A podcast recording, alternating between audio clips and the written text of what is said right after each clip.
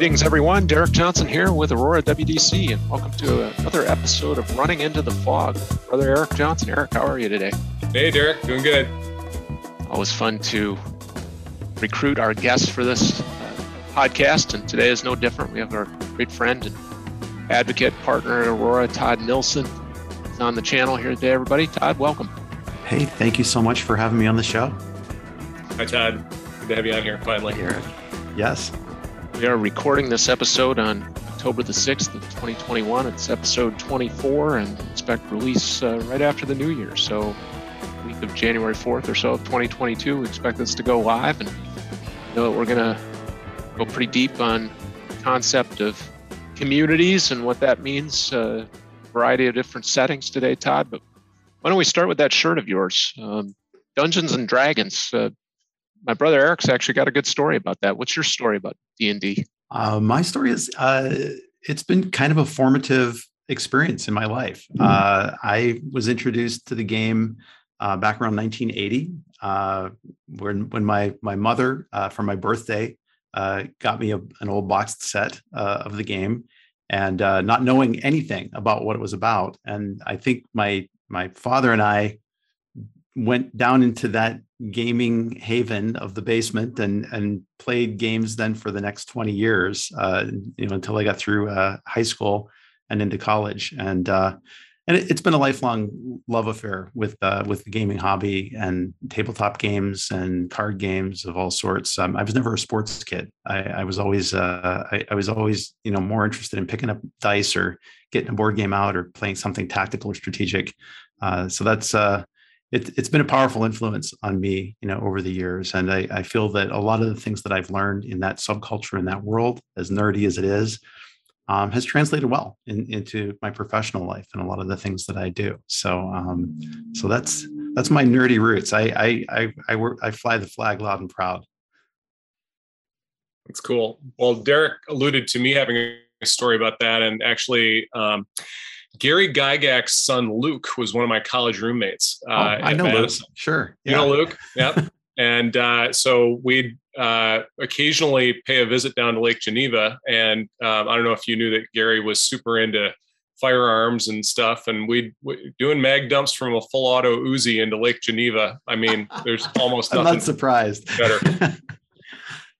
that's a good story. Amazing. Yeah he, he is a revered guy in gaming circles, and uh, you know his, his son Luke has uh, really picked up the standard. And uh, you know they, they, they do Gary Con down in Lake Geneva every year, the the, the land of D and D, uh, you know where it first emerged, and uh, it's uh, it's it, it's a really um, fun time. I, I, did get down to one of those events in the past couple of years pre-COVID, and um, and it was wonderful. It was it was it was really uh, a lot of fun and and really captured the spirit of the the people that love the hobby so much.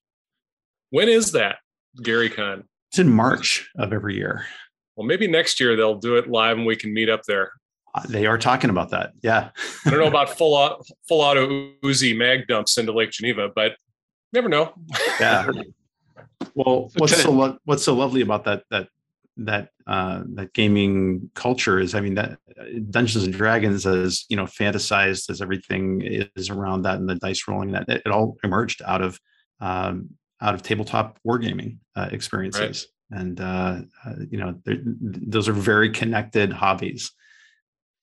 Which is ironic because that's something that we have a lot of love and passion for around here the concept of wargaming and scenario planning and simulations and all that good stuff. But Todd, let's go back to uh, you mentioned some of your roots not being uh, necessarily into sports, but into tabletop gaming and another uh, you know nerdy love affair. Some I'm using your words, and ordinarily I wouldn't do that. but I, I embrace words. it, man. No, no absolutely. Um, you know, t- let's talk about uh, kind of where you at uh, geographically. I think you're in uh, eastern northeastern part of state of Wisconsin, and what what gets you mm-hmm. going on a day to day basis? Yeah, well, I'll tell you. Uh, so my wife and I have been living in Two Rivers, Wisconsin, uh, which is about an hour and a half, two hours north of Milwaukee. And we've been here for about the past four years. Prior to that, we were living for about 20 years in downtown Third Ward in the in the in Milwaukee. and uh, loved city life. It was great. Had both worked worked in the downtown area. Actually, work, walked to work. We we like the sustainability of that. But uh, moved up this way a few years back to be a little closer to her parents, and um, we just fell in love uh, with with the area. And so, you know, the things that get me up in the morning. My wife and I are early risers. Uh, we get up and we we literally live across the street uh, from Lake Michigan, and so we walk over to this unfinished beach. We walk up and down the beach, walk a couple of miles every morning before before we start our workday, whenever we can and weather permitting. Um, but uh, to answer your question, yes, uh, even in winter and in the fall, uh, when the weather turns nasty and cold, we may be the only ones on the beach, but we're there. even in uh, winter, I'm impressed.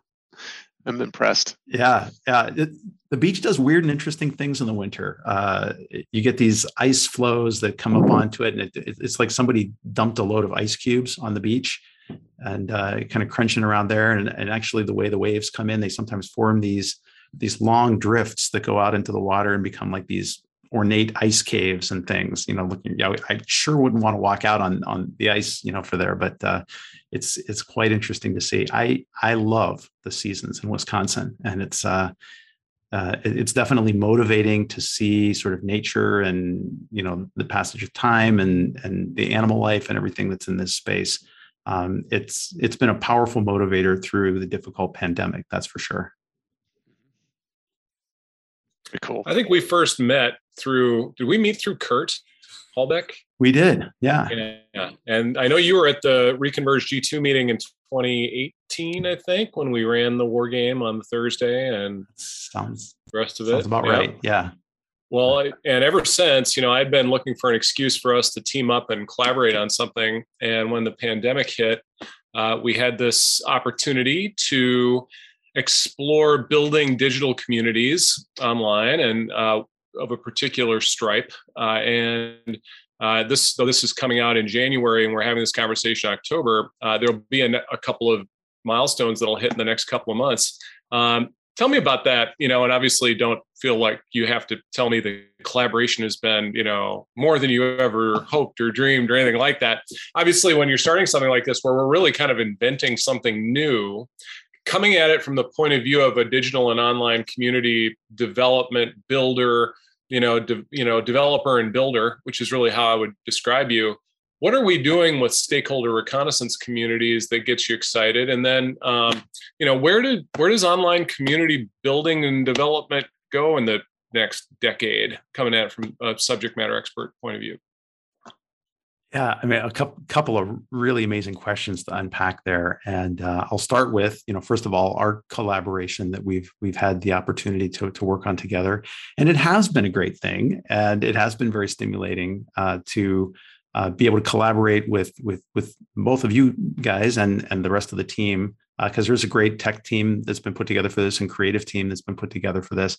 Um, my my stock and trade, my day to day work is uh, in building online communities and digital workplaces. I'm fascinated by the idea of how you build trust and safe spaces um, in the online world where people can meaningfully get together and connect and do things with each other that maybe ge- geography makes impossible, um, or at least difficult uh, to do. And um, I've been I've been working in this space formally since 2013, uh, but really as far back as about 2001. Uh, once again, to embrace my gaming roots a little bit, my first experiences with online communities were with uh, with gaming communities and discussion forums uh, around that space. But um, you know, in in more recent times, I've done a lot of work um, with Fortune 1000 up through Fortune 100 companies.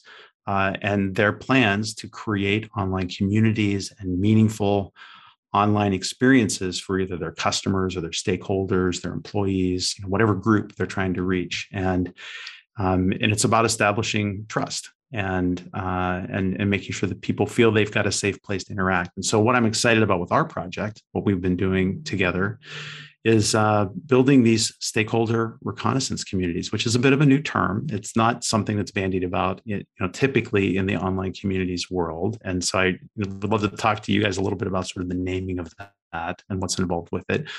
But um, I got really interested in it because we were talking about um, almost creating a template or a repeatable process for standing up uh, stakeholder reconnaissance communities, and that these are these are communities that um, seem to be, at least for the moment, very regionally based geographically, uh, and that they are tied to uh, economic or personal or spiritual well-being um, in in various ways, but um, but they're all about sort of raising the level of prosperity uh, within within a region, and um, so I like um, that it's not just it's not like a Reddit where you've got a billion communities um, that yeah by accident there are some of them that are re- related to each other. We're talking about here setting up um, related or if, if affinitized communities um, in a very curated way,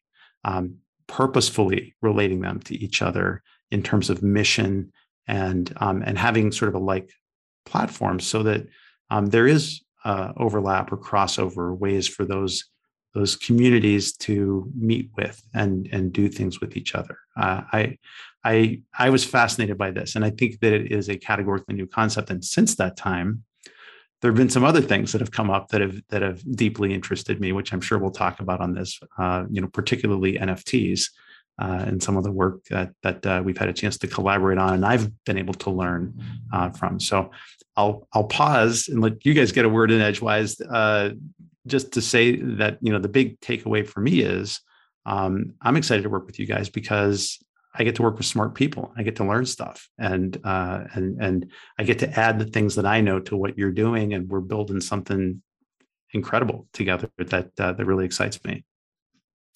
Well, and that's kind of where the name of the podcast comes from. Running into the fog. The idea is we don't need to know everything about what comes next in order to make progress towards it. In order to trust each other, you know, and that's really a big. Uh, I love your emphasis there on trust trust is the scarcest resource out there. And I think in traditional social media based community settings where you are in with a bunch of people, some of whom you know, many of whom you don't, um, there is zero trust, is sort of the default starting. And that zero trust environment leads to all sorts of you know bad effects. And and you know i think the big problem right now that facebook was just out a couple of days ago when we uh, from the time that we're recording this uh, was big facebook outage um, border gateway protocol issues and all kinds of things with their uh, ip internet protocol uh, tcp ip and uh, there was a survey going around i noticed where it was trending around who, who's missing facebook today? And it was like nope not really. Uh, not really. Not really missing the opportunity to get my dose of hate from all the people who disagree with me. Now, the reason I bring that up is because the idea of SRCs are that stakeholders don't have to agree on, on everything. They just have to agree that they stand to win or lose as a result of the future and how capital in the form of ideas and action and resources allocated if they agree that they all stand to win or lose as a result, then the, the scarce resources trust and truth becomes the coin of that realm. And so just because I disagree with your perspective on reality doesn't mean that we're not both right. It merely means that I'm looking at reality from a different point of view. And I think that's really my hope with SRCs and Open Recon as a platform and all of the various, you know, mechanisms that we're uh, configuring and some that we're inventing. Uh, that that that'll be where it sort of shows us the opportunity is that people can come together and turn insights into actions that actually have material results in the world. And that's really, if you're wondering why why would an intelligence company get involved in stakeholder reconnaissance communities of faith and regional prosperity and all this other stuff that's it's because that's how insights become actions and it, it's outside of any singular organization by the way these are multi organizational uh, sub communities. And I'll even say they already exist nascently. They're just disconnected and fragmented. And that's a that's a big, big part of the SRCs that we're currently prototyping. I, I love that. Uh, and sorry, Derek, I don't know if you're going to say something there. You go first. Yeah. Uh, so just to, to draw a distinction here, um, I I love the the difference, as you stated, between SRCs and social media platforms. And in fact, I don't think of social media platforms as communities. Um, although people use, you know, and malign that word badly uh, an awful lot. Um, I go back to some of the original sociological definitions of community, which uh, there's a German author, I think his name is Torres, uh, uh, Torres. Um, I'm gonna brain myself later for not remembering uh, the exact name, but um, uh, he talks about um, Gemeinschaft versus Gesellschaft, and the idea of Gemeinschaft is um, community. You know that that's essentially where the word community you know comes out of, and talking about it in terms of a group of people who have a common purpose. Um, so if you think in terms of you know early Neolithic communities, the common purpose was survival, a decision to survive. This woolly mammoth keeps trampling our people. We're going to go kill it, and we're going to get some food, and we're going to survive. You know because of that. Um, as opposed to Gesellschaft, which is a more modern term that was coined around the time that that, that you know in the 1800s when when this came out, um, which was the sense that um, it's a it's a coming together of people for a more mercantile sort of purpose. There's exchange of goods or services, but it's a low trust atmosphere. I would argue that social media is Gesellschaft. Communities are Gemeinschaft um, because they are bringing together those people with the like interests who are trying to survive you know, either literally or figuratively in, in one way or another.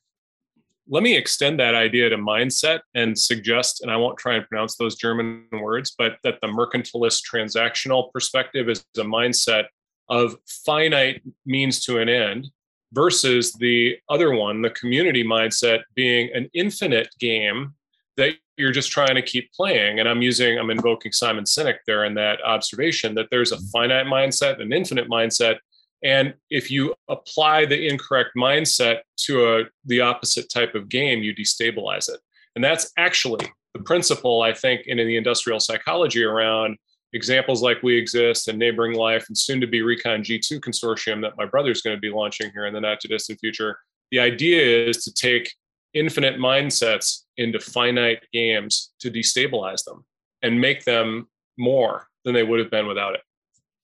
I think that's a really cool observation. You know, the, uh, the mindset. I, I'm a big believer in mindset being more than half the battle toward any uh, end objective. And you know, if you if you translate that to the community concept, we all know, you know, trust and truth are different things. You have to work at both uh, in order to get any community.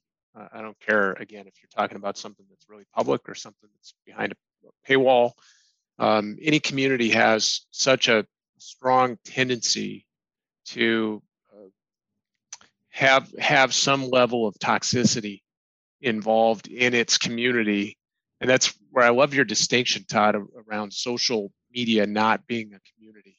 You know it's too easy to hide behind you know behind the screen so to speak in social media or it's a low trust platform or you know you you friend everybody. And we had a guest on this podcast recently talking about it was it's quantity over quality. And social media tends to be that way. Whereas communities and really building relationship that drives to trust that drives to truth. Even if you disagree you disagree respectfully. Um, that isn't i think a, a little bit of a lost on us uh, phenomenon in today's world because it's it's just a little bit too easy to you know hit the uh, send button on something that isn't thoughtful or respectful. And you know in these communities that we're talking about in the episode that, that went live a couple weeks ago by the time our listeners listen to this episode is is one that was really amazing with our friend jasmine johnson who uh, had the vision for we exist and you know if we link that to what we exist is all about and a little bit more about that you know coming out in the coming months as we get ready for this podcast release. What is your what has been your biggest aha moment about We Exist? And obviously, you've had the benefit now uh, you know, with uh, time to listen to Jasmine's podcast. But what what's the big aha that that here the sixth of October that you can share with our listeners about We Exist, and what do you take from that and translate it to uh, future digital communities that we, we all might get involved in? Yeah, so I, I, think what I'm intrigued by is the sustainability of uh, of We Exist and uh, and and its necessity, uh, not just in Milwaukee, but in in cities around the country and, and around the world, you know, for that matter. And what what Jasmine has hit upon is uh, the ability to partner uh, with uh, enterprise organizations and employers throughout the area in a way that they can do more than they could accomplish singly with their with their diversity and inclusion programs and i'm really i'm really intrigued by that model and i think it's a necessary model um, that can show uh, return on investment to those organizations. So i've i've i've worked with and i'm gonna i'm gonna make an oblique step here to to draw a comparison. Um, I've done a lot of work in entrepreneurship and, and startup business building. And I've had a number of conversations uh, with some very large employers uh, in Milwaukee and elsewhere about supporting entrepreneurship um, in the market. And in theory, they're very for it. Um, but what they quickly get fatigued around is writing a check for an event that's finite ends and then there's they don't see that it's sustainable in any way um, now you can throw stones at those enterprise organizations for not having the vision to see that that is part of raising the tide uh, for every, for everybody but it, it's it it is it is a problem um, that uh, is is difficult to get your arms around when you're trying to solve a wicked problem like that where there's not a correct answer and you're trying to figure out what is a sustainable way to make it work. I think one of the, I think what Jasmine has hit upon uh, with this is a way for all of those organizations to um, financially support that that digital community space um, in a way that they get dividends um, for investing in it over time,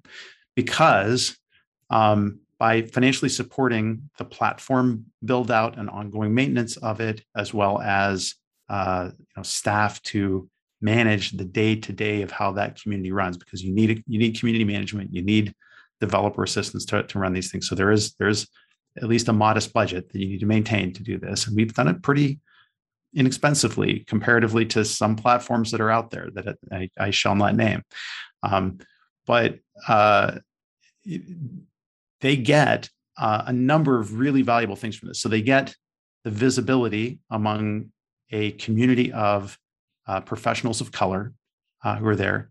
Uh, they get the collective ability to get bigger name draws for events and educational opportunities from voices in diversity and inclusion from probably across the country, across the world.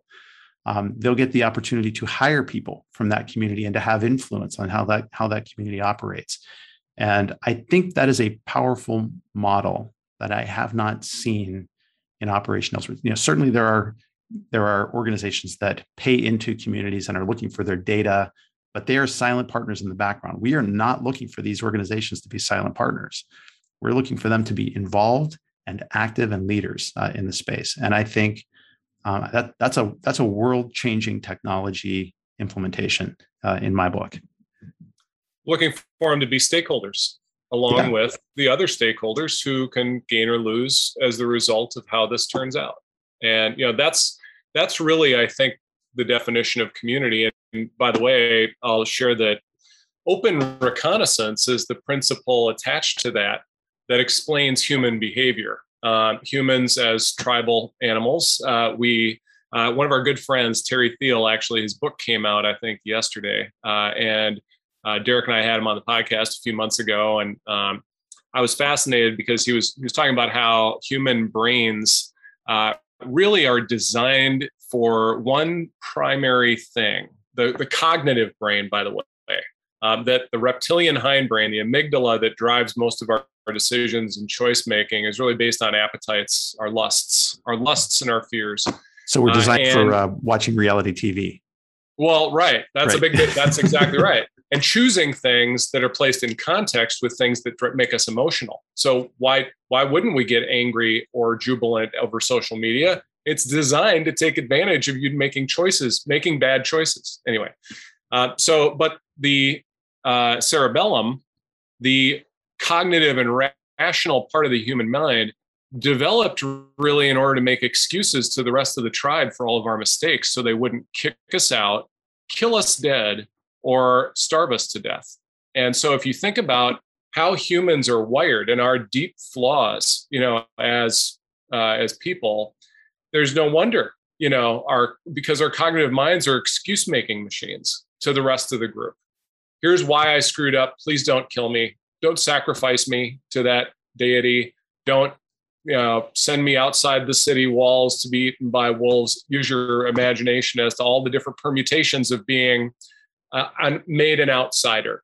And that's, I think, a big part of that community dynamic is SRCs bring people in, stakeholder reconnaissance communities bring people in because the more of us there are who are putting eyes on an issue and hearts on an issue, the higher resolution version of reality we're going to be able to discover together. In other words, the truth is still the truth. Sometimes we call it your truth or my truth, but that's not, that's a way of saying it's true. Um, it's still the same reality. And it's just that I look at an object or a perspective or an issue differently than you. And I think in this era now of relative intolerance, at least on social media, that's what I hope SRCs can become the, the agreement to disagree because I, I see it differently. I see it from a different point of view. And it's okay for you to disagree with me. It doesn't make my point of view less valid because you have a different one. People are looking for tribes. You know, we, we're, we're looking for places where we can belong. And the, the, the, yeah. the problem with social media is it's everybody all the time. And what makes SRCs work, what makes online communities work is that there are clear boundaries who belongs here and who doesn't belong here you know who who has a stake here and who doesn't and it doesn't as you said a little bit earlier it doesn't matter that there are people that disagree with each other in that space in fact i would argue that that connotes that it's going to be a healthy space where there's discussion and negotiation about values but there's there's shared values in those places if i go to facebook i don't know that i've got shared values you know with, with the individuals who are there and in fact I feel like I could be manipulated, you know, in terms of my values and and dropped into this echo chamber where I only hear my own viewpoints of, of what's there. Uh, so uh, yeah, so I think what we're what we're going to see, and, and Derek, you had asked, but sort of like, what's the you know how's this impacting the future, you know, of of online communities and, and what we're doing? there that, that that's one of those those things that that we're doing. I think that we're going to see um, a strong interest or a migration away from some of those large platforms to more of these private community social experiences uh, simply because we want to be around people that we can trust more uh, with what's there now there's it's a double-edged sword because you're going to get communities where people are reinforcing their own wackadoodle conspiracy theories you know too. Um, and so a lot of this is dependent upon um, thoughtfully creating these community spaces um, being transparent about their purpose so that I can feel trust and safe in that space, and ensuring that um, you know through good community management practices, good hygiene, um, that you're encouraging the kinds of positive behaviors that you want to see um, in those communities, rather than ramping up people's emotional stakes to angry levels where they you know it might be a lot of activity it might be what a lot of platforms call engagement but it's not good engagement. It's it's not it's not helpful engagement, and it's not stuff that builds people up. It tears them down. Well, Instagram and its impact on young women's you know mm-hmm. opinions of, of themselves and, and others. I think that was just in the news recently, and how just toxic that is. And and frankly, the young women weren't surprised either. They they expected that was probably by design. Yeah, very true. Very true. Let me ask this: the um, we started out the podcast talking about Dungeons and Dragons and its inspiration being uh, coming from uh, the, the, practice of wargaming and different things like that in these stakeholder reconnaissance communities. Do you guys think there's opportunity for once once those communities are built and there's a certain level of trust there? As I see it, there's separations. Each each member of that community is going to be separated from a certain you know, certain of the cores of the various subtopics that might occur there. You know, you might have a topic around we exist, for instance, it just went live. You know, for the listeners that listen to that podcast, you know, there's there's gonna there's a number of different topics within that from talent attraction to making people feel safe to a whole myriad of other things. Would the would the practice of simulating uh, community behavior be something that you see as an opportunity in those environments from the standpoint of uh, removing bias while still having truth and trust be paramount to nearly everything else. What, what do you think? Um, so, I, if I'm understanding you right, I mean, are you saying there's there, is there room for uh, for applying uh, ideas about wargaming and simulation in those environments? Uh, yes, and potentially even conducting simulations in those environments to be able to forecast with a more or, or less biased audience what the mm-hmm. future of a certain topic might look like. In fact, I would suggest that it's essential. I, I, I think that that there are all, all of the enterprise organizations that are out there that are clamoring to create BRGs and you know or employee resource groups um, that are inclusive and diverse. Um, they run up against the wall uh, in terms of their ability to get outside of themselves and to think about the bigger picture and how that's going to have an impact on them.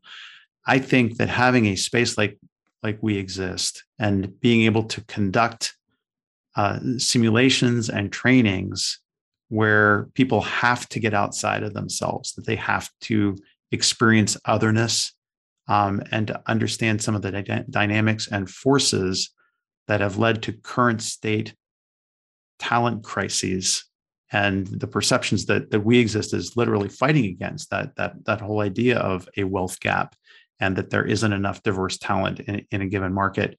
Um, i think that there that the training needs to happen with enterprise organizations. They need to they need to understand that. And they they i think there are valuable lessons to be learned through those simulations as opposed to merely doing trainings um, that are linear video training like we've got a we've got a lot of online learning management systems out there that want to walk you through you know videos or audios and pdf downloads and they're great. There's and it's it, it it helps a certain kind of learner.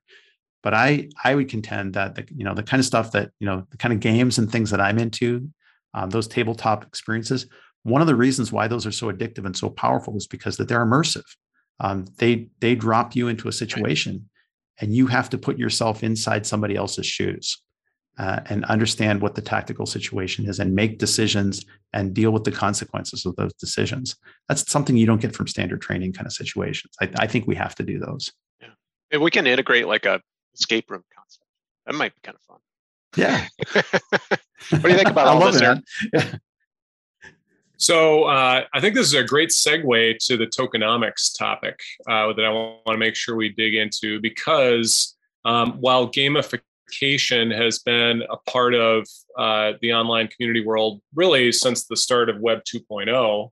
Um, using tokens that represent community equity is a relatively new innovation, really from Web 3.0, the application of blockchain technology to um, decision making. And uh, we've been experimenting this summer with uh, a project called Kineticoin, uh, which, uh, by the way, is hopefully a, also someday going to be a fungible uh, token. Uh, currently is a non-fungible token to represent equity based upon actions that people have performed. And so it's a way for a community to create incentives behind specific actions that are recorded then in the database that the community assigns to each user and then that is claimed off the blockchain using uh, a crypto wallet. Now, those tokens can then be uh, used in various ways. Now, be careful not to use the word spent. Uh, they can be traded. They can also be used to uh, perform certain um, decentralized decision making activities, such as a quadratic uh, vote or um, decision whereby uh, you don't buy more votes, you have more votes. And the, the more votes you try and tip the scales towards your optimal choice, the, the, the less each of those votes matters. So, in other words, it creates a sense of community equity because there's no you know, hippo in the room, uh, the highest paid person in the room, and whatever their opinion is, is less influential than its goodwill to the, the community and the collective, you know, uh, representation of value. Now, traditionally, uh, in politics, for example, we do that through authoritarianism. Uh, and we have examples left and right of how that never works out. It never works out. And, you know, I, I spent four years at UW Madison getting a political science degree. And the only thing I learned is politics makes you dumb.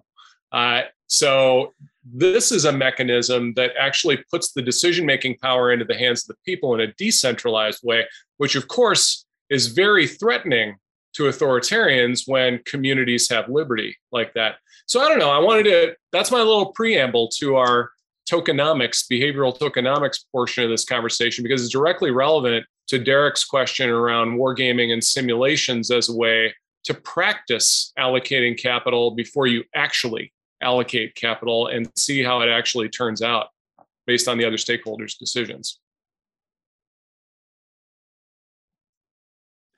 Yeah, so I, uh, I mean, this is this is all net new learning for me uh, within the past eight or so months that we've been working on this project. Uh, and while I had been aware of the blockchain and NFTs and the host of dizzying terms uh, that are used ar- around uh, the crypto world, um, I, I, agree. I mean, I think that there are ways that uh, NFTs can be used to recognize accomplishment and behaviors and to create a kind of e- economy based on uh, on your deeds uh, you know with, within this safe space um, rather than uh, you know uh, something that's more autocratic um, and and that's it's incredibly powerful. So as somebody that's done a lot of work in in gamification um, for different community platforms the biggest complaint about those those platforms is, is that the out of the box gamification that's there is the you know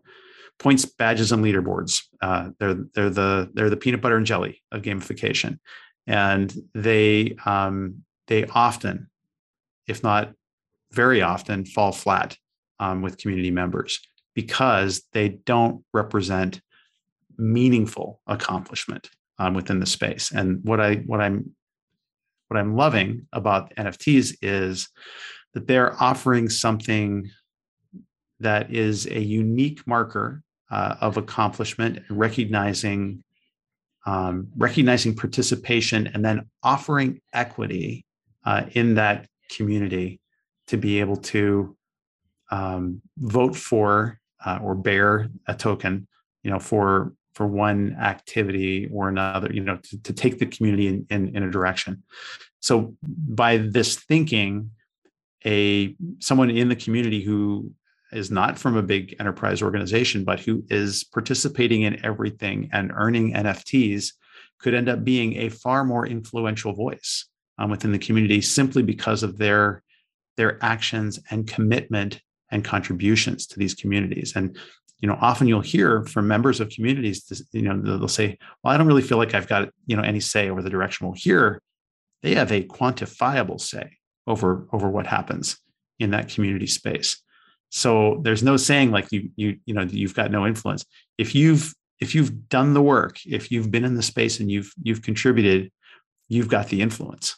And i can point to it. It's, it's right there in your tokens. And those tokens are maybe represented as badges in your in your profile um, with what you do. So i can see that you're a four star general you know in in the community and that you you've got the cloud and i need to i better salute to you. So i i kind of love that. It's a pretty awesome concept you know, uh, reducing it to practice and seeing it come alive in the in the communities that we're talking about, these SRCs is going to be really fun to kind of continue to work on, you know, all of us together and see where we can take that. Right. Um, trying to think of other topics while we have you on the podcast. What what other uh, range of subtopics around communities do you want our listeners to have a chance to hear about today, Todd? Well, I mean, I think there's some really interesting things, um, you know, happening in in online community spaces right now, and the We Exist community and the the things that we're doing with stakeholder reconnaissance communities, I really think are at the forefront uh, of that work. Uh, a couple of couple of trends that stand out for me: um, the localization of online communities. um, this is new. This is, I mean, I, you know, certainly there are Facebook groups around different neighborhoods and organizations. You can call those communities, um, but often they're not under management and they're not as consciously designed as what we're trying to do here. Um, so I think there's there's there's power in that. I think the integration of NFTs into the community world, you know, are certainly a big trend and something we're going to see a lot more of. You know, there are certainly uh, NFT um, led communities, you know, that are that are actually based around the whole idea of trading NFTs, like trading cards. Um, I think those are probably going to fade into obscurity, you know, sooner than later. But the actual NFTs themselves, incorporating them into the ways the communities work and offering people privacy of data, protecting intellectual property um, through the minting of NFTs, those kinds of things I think are going to continue to have waves of effect over the next decade. Um, as as we uh, as we see, you know, because blockchain isn't going anywhere, I don't think. Uh, so so these things are going to remain. Um, also very interesting. Real, oh, I, sure. Can I pause yeah. you real quick while we're on this topic of localization of online communities? What do you really mean by that? Uh, my interpretation of that would be you have your online community, but then you have an easy way to see who's localized physically or geographically around you, or is there no physical or geographic component to what you're driving at there? No, there there is. So I I think that uh, yeah, what what I'm describing here is um, rather than uh, communities that don't have any kind of county, state, municipal boundaries, um, which, which, is many of the communities you see, they're based around an interest, a profession, a hobby, um, you know, a cause. Um, those are those are your bigger communities, your macro online communities. I think we're looking at more of these micro cell communities that have the potential to grow and scale over time. And you know usually like I'm, I'm a big proponent of the emergent community design where you you have a smaller community you know group of people to, to form that community and then grow that over time um, rather than doing a big launch and having like thousands of people come into the, to a space because it's sort of a recipe for failure but i, I think there's there's a uh, an emerging world here and we exist as an example of this. The neighboring life community that we're working on together. I don't know if I can say anything about that yet.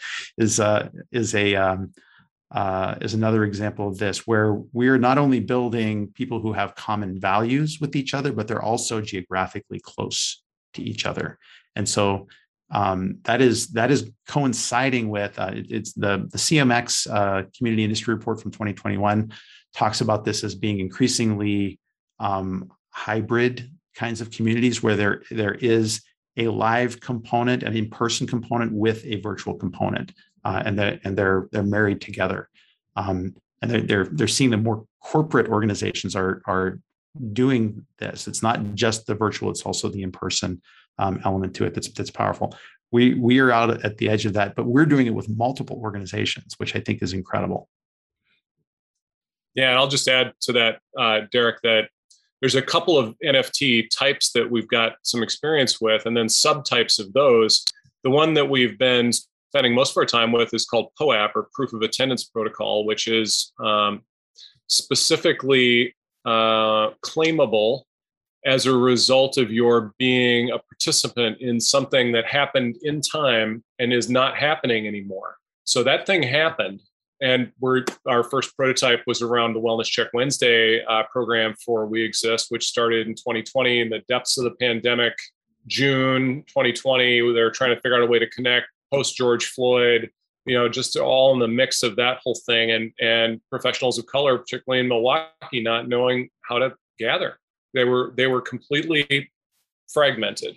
And so We Exist was really born out of that Wellness Check Wednesday set of events that were not recorded, by the way. And that's actually an important element in all this. You had to be there. You had to take time out of your day to show up and come because we're not recording it. You can't play it back later on. Now that changed moving into 2021 as lockdowns kind of eased. And so we actually have two different Kinetic coin, one for the 2020 Wellness Check Wednesdays, one for 2021. And now we're going to be moving to Zoom uh, in 2022 with Wellness Check Wednesday. So that re- actually represents a deepening integration with our community's platform and the both the open source as well as the proprietary elements of that and i think when you get into the local stuff that's where people come together and they have actual meetups and encounters. And there is an NFT family called proof of location protocol, which is primarily used in IoT, you know, to track where a device or an object is relative to another device or object or person. Uh, proof of location protocol can be used to really catalog where two people were at the same time, or if they did a few years ago, the phenomenon of flash mobs uh, emerged, where 100 people would all converge on, you know, one central square and break dance for 30 seconds, that kind of thing, which is kind of it's kind of like NFTs are today with the whole art element and and just sort of collecting these digital uh, art artifacts really. Um, I kind of see that as sort of where flash mobs were maybe a decade ago, and where flash mobs are going. I think has more to do with meetups. You know, getting together with people who have something in common. They're stakeholders in something in common, and they're doing something together. And that, the, the most important part of this for me is action. No action, no traction is my uh, 2021 uh, motto, by the way. And a few years ago, my motto was no excuses. No excuses is becoming a central part of what we're talking about, I think, with stakeholder reconnaissance communities. And I'll cite the mission of We Exist closing the prosperity gap by dispelling the talent myth that's a really important uh, shared mission that I think everyone who's attracted to We Exist shares. Neighboring Life, which of course will be at least in release, if not you know pre-launch by the time this airs, that's really about closing the connection gap by dispelling the relationship myth. In other words, I don't need to know my neighbors. Well, then who's going to take care of them? I mean, I've been put here in this neighborhood alongside them. We live right next door. Why wouldn't I care for my neighbor and have them care for me? And then, of course, I think Recon G2, Derek, uh, can develop a similar mission. And I'm seeing a trend that there is a gap to close in order to dispel a myth of some kind. And I see that even with Open Recon, kind of the, the where I hope this these sets of principles will be most uh, openly espoused, which is really about closing. What did I write down the other day? I don't remember where I put it. Here it is closing the insight to action gap by dispelling the uncertainty myth. And I forgive me if that's the first time you've heard that, Todd, but that's how I would describe open recon. It takes uncertainty out because uncertainty is a myth. It's really about undercertainty. It's really about not being certain enough in order to act on something. So you procrastinate. And that, that's actually my only character trait worth talking about is I'm a strategic procrastinator. I procrastinate. I procrastinate right up to the threshold of uncertainty. And then when I'm sure that something is certain, imminent, and important, that's when I act. And in fact, I feel a little guilty if I act without those characteristics being in place. So, um, strategic procrastination notwithstanding, I think that's what's happening with SRCs. And you know, interested in your reaction to that. Todd. Yeah, well, I mean, I, I, think the things you're describing around uh, creating SRT or SRCs as a way to um, catalyze change and action is important. I think those those spaces um, are, you know, especially the way that they are mission driven around eliminating uncertainty, getting to know neighbors, dispelling a myth. That is inviting people into that space to espouse at some level and and and immanentize that uh, that characteristic uh, in themselves. And so these these places, so these these online spaces are really uh, liminal or play spaces where we can experiment with identities where we try on faces about like who we are. There are extreme reaction there's extreme versions of that where you've got bad actors that are doing things in bad faith um, to become you know becoming someone else else to, to get information or to do something untoward. What we're talking about here is the adoption of a version of yourself that is maybe pushing an edge out in some way or another. And we're constructing identities in these places. That's why those war games or simulations are so important. It's a chance to try on different versions of ourselves or to experiment with well what, you know what do those conversations look like if i'm talking about dispelling the, the, the talent myth? The things that I talk about in that space, I suddenly get a reputation for having a certain tack or point of view around it. And then I meet people in person and I have those conversations. And suddenly that becomes part of my physical in-person identity as well. And so that's that's a theory, you know, called identity bleed, um, where the things that you're experimenting with um, in this liminal space you bring back to your day-to-day world, and that becomes a part of who you are. You adopt the things that work. So I, I get excited about this stuff, man. I I I think it's I think it's uh, terrific the way that you described it, Eric, and and I, I certainly relate to it. Guys teased uh, neighboring life uh, for our listeners. Episode 26, which will air around the first of February, is all about neighboring life with our good friends uh, Amy and Jeff Meyer. So tune in for that one coming up uh, here in about a month. They're incredible people. Yes, they're awesome people. Um, well, as we try to wrap up here, Todd, you know, it's always great uh, if we can give people a, a, chance to kind of understand how they can communicate with you. Uh, where do they find Todd Nilsson out there in the open world? Yeah, basically, uh, email, LinkedIn, I assume. if you yeah if you drop my my name into a google search engine you'll you'll find all kinds of interesting things. But uh, yeah i'm uh, i'm super findable on uh, good things uh, i hope. Um, i'm super findable on uh, linkedin uh, facebook twitter. You know you can reach out to me. You can find out or read more of my stuff up on my website which is clocktoweradvisors.com and uh, I post a regular blog there. I also put out a, uh, a Friday newsletter called A View from the Clock Tower, uh, where I talk about various issues around community management and digital strategy, and also like to post Instagram photos from around Two Rivers because it is a beautiful place to live, and you should come and visit here. Um, so uh, yeah, yeah, please reach out to me. I am very responsive, and uh, love to talk about the, any and all of the topics that we touched upon today. And don't miss Todd's live stream on LinkedIn Monday, Wednesday, Friday at 11 Central, I believe. Is that right? That is right. Thank you very much. In fact, uh, it'll be past. Uh, so I, I, won't plug this particular one, but yeah, Monday, Wednesdays, Mondays, Wednesdays, and Fridays at 11 a.m. US Central on LinkedIn Live. I also live stream simultaneously to YouTube and Facebook uh, for that, so you can catch it on your favorite social platform. The Johnson brothers were actually on your LinkedIn Live uh, not all that long ago. Super fun That's conversation right. in itself.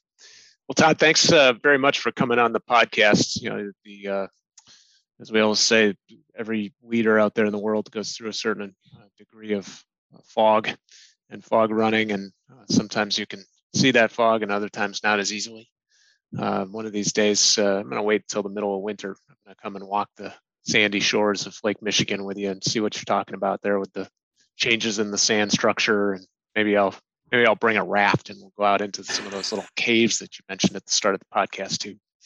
Eric, bring us home. What do you got? Well, I'll just say thank you, Derek. As always, uh, pleasure teaming up with my baby brother on these things. Uh, I would not want to do it with anybody else, and uh, you know, it, uh, I love running into the fog with you. And Todd, thank you for running into the fog with the Joe Bros uh, here today. We can't wait for this to go live and uh, and introduce our audience to you and and hopefully expand your audience in the process. So once again, just uh, tremendous thanks and gratitude uh, for your collaboration on Open Recon.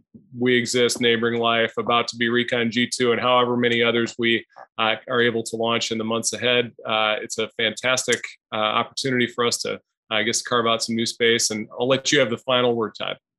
Oh, thank, thank you so much. It's a, it's an honor to work with both of you and the team from Aurora WDC. Uh, you guys uh, are the smart people in the room, and uh, I learn from you every time we have a conversation. And uh, hope that I'm able to contribute some things as well. So, uh, thanks for having me on the on the podcast, and I will continue to listen to this series with interest and all the other neat people that you've had on.